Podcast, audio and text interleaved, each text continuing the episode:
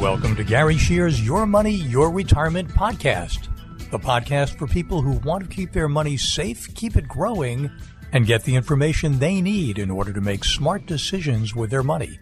We're glad you're here, and let's dive into today's episode. This is Gary Shear. Today, we're going to discuss how inflation affects retirement planning. Inflation may not be the most exciting topic, but nowadays, retirees may experience it firsthand for as long as 30 years or more. They can see its real effects on the purchasing power of their money over such an extended period. Just think of what has happened to the cost of buying a new home over the past 30 years. Inflation has run rampant, and it can have a, such a big impact on retirement spending that it even warrants protection against it as part of an overall financial plan. So, how can you account for this risk in your retirement income planning?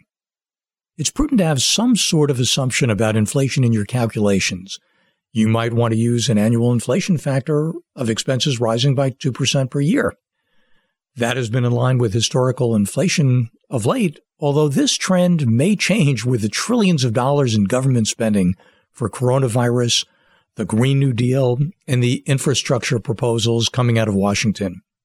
Speaking of government, Ronald Reagan often referred to inflation as a stealth tax. It's difficult to say what inflation may be in the future. Not even seasoned economists can predict inflation with pinpoint accuracy for 12 months from now, but it's still worthwhile to include different scenarios of inflation in your retirement planning. Unemployment has also been recovering, but it's hard to tell what it may look like in the future. Not even the U.S. Department of Labor's national labor tracking models were ready for the unprecedented disruption that the coronavirus pandemic brought to U.S. labor markets. This massive disruption had also a macroeconomic impact on workers' earning expectations. What's more, the effects of that disruption are likely to remain with us for quite a while. One thing is clear wages haven't risen as quickly as prices have, at least in most sectors. Of course, with a push for a $15 an hour minimum wage across the country, price pressure on goods and services may continue to go up.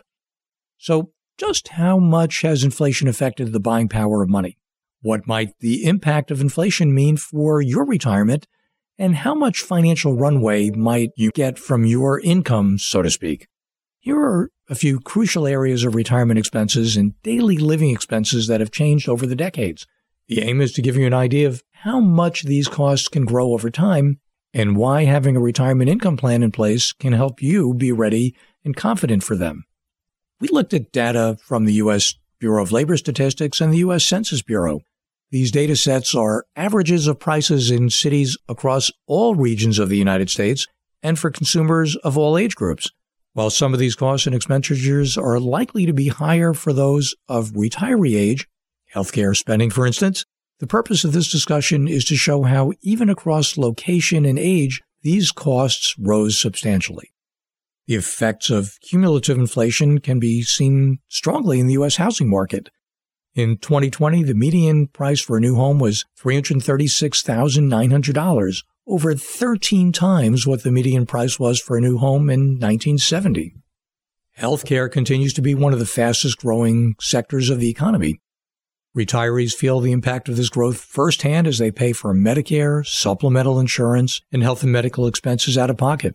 In just the 2000s and 2010s alone, the cost of insurance effectively more than doubled. And this was just a cost estimate across all age groups. Some age groups felt it more than others. This cost pressure continues to rise today.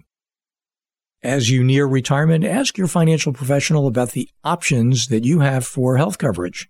If you're eligible for Medicare, you may want to explore all of your options for supplemental insurance, depending on your retirement budget and willingness to pay additional premiums, so the insurer shoulders potentially more costs. You may also want to take a closer look at Medicare Advantage plans.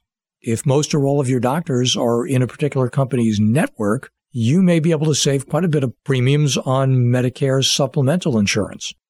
Just as the cost of health insurance has risen, so also is healthcare spending per person. From the years 2005 to 2019 alone, it has nearly doubled. According to the Fidelity Retiree Healthcare and Cost Estimate, an average retiree couple aged 65 in 2021 may need approximately $300,000 saved, and that's after taxes to cover unreimbursed healthcare expenses in retirement. Since healthcare is likely to be one of the greatest areas of spending in retirement, it's prudent to include costs of healthcare in your income planning as well. Your financial professional can help you plan for this high cost area in your retirement strategy. If you'd like to age in place in your current home or downsized place of living, energy costs will continue to be part of your monthly living expenses. From the 1980s until now, the average price of energy per kilowatt almost tripled. The use of more expensive sources of renewable energy, such as wind and solar, has contributed to this.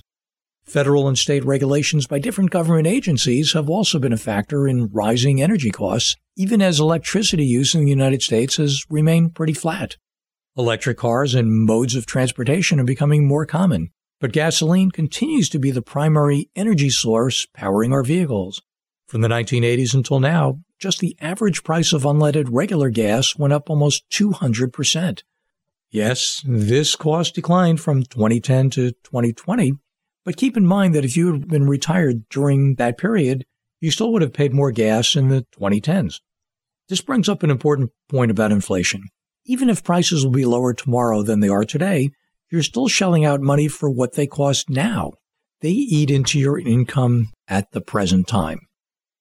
Last week, I read an article in USA Today entitled, Is There a Chicken Shortage?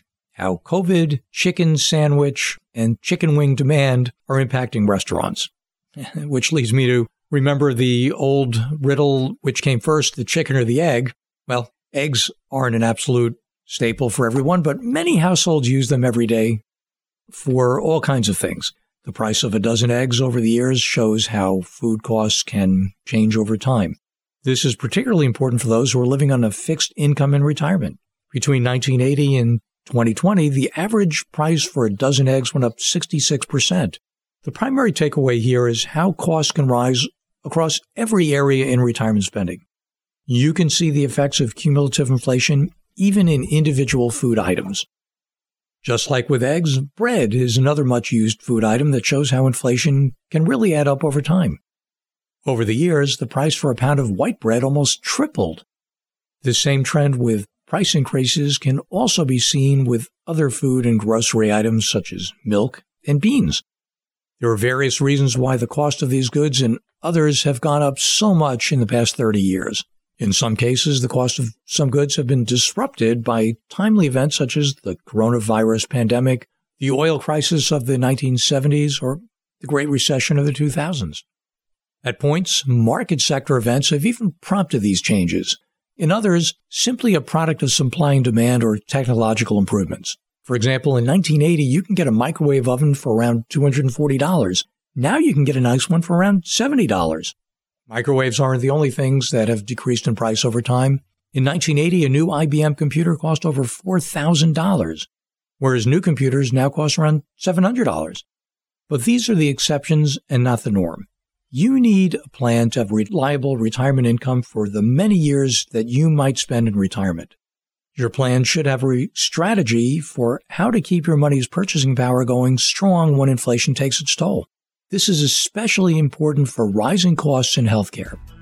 With proper planning, you don't have to let inflation risk be a silent retirement killer. With your financial professional's guidance, you can have more confidence in your ability to enjoy a comfortable lifestyle over the long haul. The information, statements, comments, views, and opinions, and the receipt of this podcast by any listener are not intended to be and should not be construed as financial, economic, legal, accounting, tax, or other advice, and are not an offer to buy or sell any securities or to make or consider any investment or course of action. Gary Shear LLC does not undertake any obligation whatsoever to provide any form of update, amendment, change, or correction to any of the information, statements, comments, views, or opinions set forth in this podcast. No part of this podcast may, without Gary Shear LLC's prior written consent, be reproduced, redistributed, published, copied, or duplicated in any form by any means.